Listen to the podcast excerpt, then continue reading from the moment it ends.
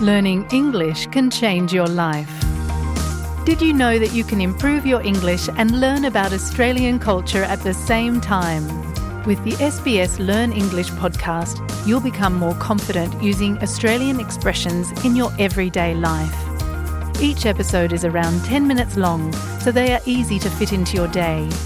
You'll love learning English with SBS Learn English. Listen wherever you get your podcasts. Quý vị đang nghe SBS tiếng Việt, hãy vào sbs.com.au/vietnamese để đọc thêm những câu chuyện thú vị khác. Khi bão tố và lũ lụt xảy ra, hầu hết các cộng đồng ở Úc dựa vào dịch vụ khẩn cấp của tiểu bang hoặc vùng lãnh thổ, địa phương của họ để được hỗ trợ. Thường được gọi là SES, các cơ quan này giúp cộng đồng chuẩn bị cho các trường hợp khẩn cấp để giảm thiểu rủi ro của họ. Họ hỗ trợ di tản, dọn dẹp và sửa chữa sau khi mưa tạnh và nước giảm dần. Mọi dịch vụ SES đều phụ thuộc vào tình nguyện viên được đào tạo chuyên môn của họ như Christina Sabato, người đã phục vụ ở New South Wales trong nhiều năm. Vì vậy, chúng tôi là cơ quan chiến đấu với bão lũ và sóng thần. Rất nhiều thành viên của chúng tôi trên toàn tiểu bang giúp đỡ các cộng đồng bị lũ lụt. Chúng tôi chăm sóc mọi thiệt hại do bão gây ra đối với tài sản, cây cối bị đổ, hư hại mái nhà. Bất kỳ thứ gì tương tự điều đó có liên quan đến lũ quét hoặc bão. Được biết các tình nguyện viên của SES thường gọi cửa để cảnh báo người dân trước khi có bão hoặc lũ lụt nghiêm trọng. Họ cung cấp cho cư dân thông tin về các thủ tục và lựa chọn di tản. Họ có thể bảo vệ tài sản hoặc cơ sở hạ tầng bằng cách loại bỏ các vật dụng nguy hiểm hoặc chuẩn bị bao cát để xây dựng các bức tường tạm thời hầu ngăn nước bên ngoài. Bà Dorothy Trần là nhân viên SCS của New South Wales nói rằng bước đầu tiên là chuẩn bị. Mọi người phải hiểu mức độ rủi ro của mình để có thể soạn thảo chiến lược khẩn cấp, nêu ra chi tiết những việc họ sẽ làm khi thảm họa xảy ra. Before people actually look at drafting a plan, they need to know why they're drafting their plan. Trước khi xem xét việc soạn thảo một kế hoạch, họ cần biết tại sao họ lại soạn thảo kế hoạch đó, rủi ro thực tế của họ là gì. Bão có thể ập đến ở bất cứ đâu, nên luôn chuẩn bị sẵn sàng bão là một điều rất tốt.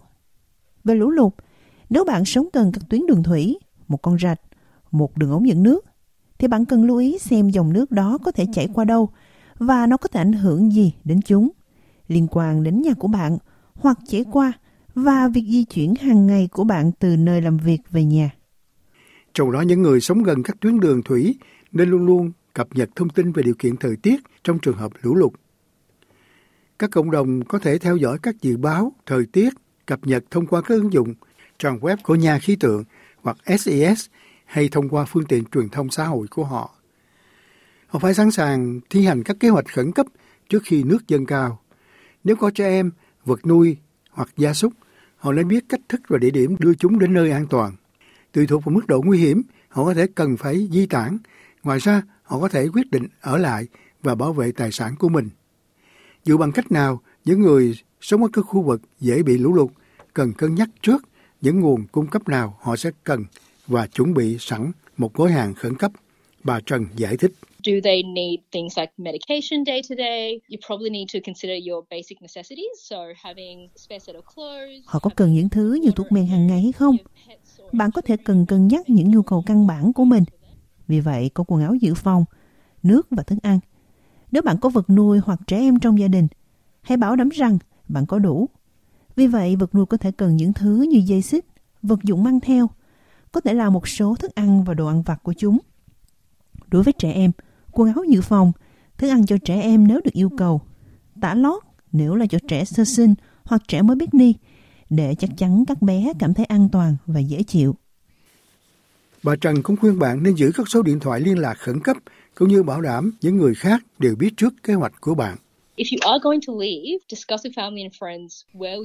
Nếu bạn định rời đi, hãy thảo luận với gia đình và bạn bè xem bạn sẽ đi đâu. Bạn có thể đến nơi ở của một gia đình và bạn bè khác không? Bên ngoài khu vực bị ảnh hưởng không? Bạn cần phải đến trung tâm di tản hay không? Nếu bạn là người phiên dịch chính trong gia đình của bạn, người nói tiếng Anh chính, những thành viên trong gia đình của bạn có thể bị bỏ lại. Họ có biết phải làm gì nếu bạn không ở trong nhà hay không? Chúng ta đã nghe những câu chuyện về việc ông bà chăm sóc các cháu khi bão hoặc lũ lụt xảy ra. Ông bà có biết phải làm gì với lũ trẻ nếu chúng cần di tản không? Chia sẻ và thực hành kế hoạch của bạn rất quan trọng. Các vật dụng cần thiết khác để đóng gói bao gồm pin, đèn pin, nến, áo mưa, chăn và đồ vệ sinh cá nhân.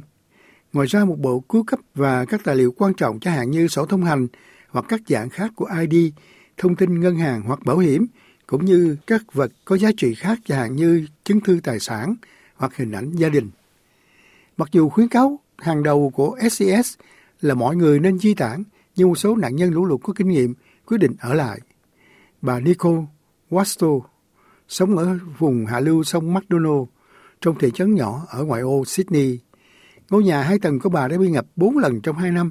Gia đình bà phải mất từ 3 đến 4 ngày để chuẩn bị cho lũ lụt, theo dõi dự báo thời tiết thông qua ứng dụng của nhà khí tượng và ghi chép lại mực nước sông. Điều này bảo đảm họ có một khởi đầu thuận lợi trước khi mực nước dâng lên. Tất cả chúng tôi đều đi đến một cửa hàng tạp hóa lớn và tích trữ tất cả thực phẩm đóng hộp hoặc những thực phẩm có thời hạn sử dụng dài hơn. Phòng trường hợp chúng ta bị cắt đứt nguồn cung cấp, chồng tôi đi và đổ đầy tất cả các can nhiên liệu. Vì vậy, chúng tôi có sẵn một số nhiên liệu cho máy phát điện khi mất điện. Chúng tôi cũng đổ đầy nước vào các bồn chứa nước, dự trữ nước ngọt để uống hoặc tắm rửa. Ngoài ra có vài bước đơn giản mà bạn có thể thực hiện để chuẩn bị cho ngôi nhà của mình trước một cơn bão nghiêm trọng, bao gồm làm sạch lá cây trên máng xối và cống rãnh để tránh tắc nghẽn, thu dọn hoặc buộc chặt bất cứ thứ gì có thể bị gió gió mạnh thổi bay hoặc trôi đi, sửa chữa bất kỳ hư hỏng nào cho mái nhà của bạn, kể cả ngói bị vỡ hoặc bị mất. Once that's done, you start lifting things from downstairs up and then you're basically prioritizing moving cars. Khi đã xong, bạn cần mang đồ đạc từ tầng dưới lên. Sau đó về căn bản, bạn ưu tiên di chuyển xe hơi, thuyền, bất cứ thứ gì bạn có thể di chuyển bằng xe kéo lên vùng đất cao hơn. Sau đó bạn chỉ cần ngỡ vào chỗ an toàn và chờ xem nước dâng cao đến đâu.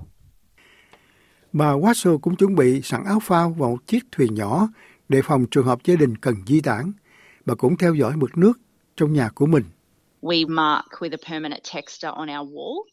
Chúng tôi đánh dấu bằng một dòng chữ cố định trên tường ở cầu thang nơi mực nước đạt đến.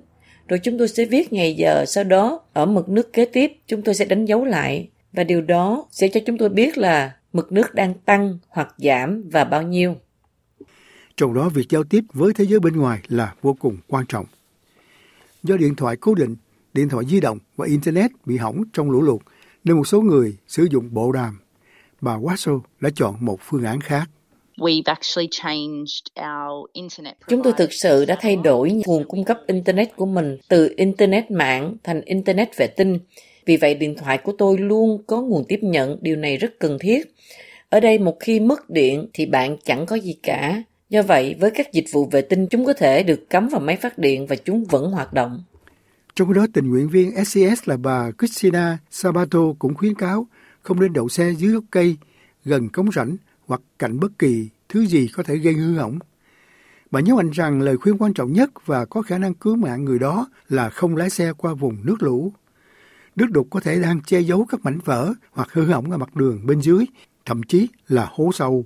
Ngoài ra có thể có những dòng chảy ngầm hoặc dòng nước chảy xiết nguy hiểm, có khả năng cuốn trôi các phương tiện. Bà Trần cho biết thêm những nguy cơ tiềm ẩn khác, bao gồm những người quá gian bất ngờ.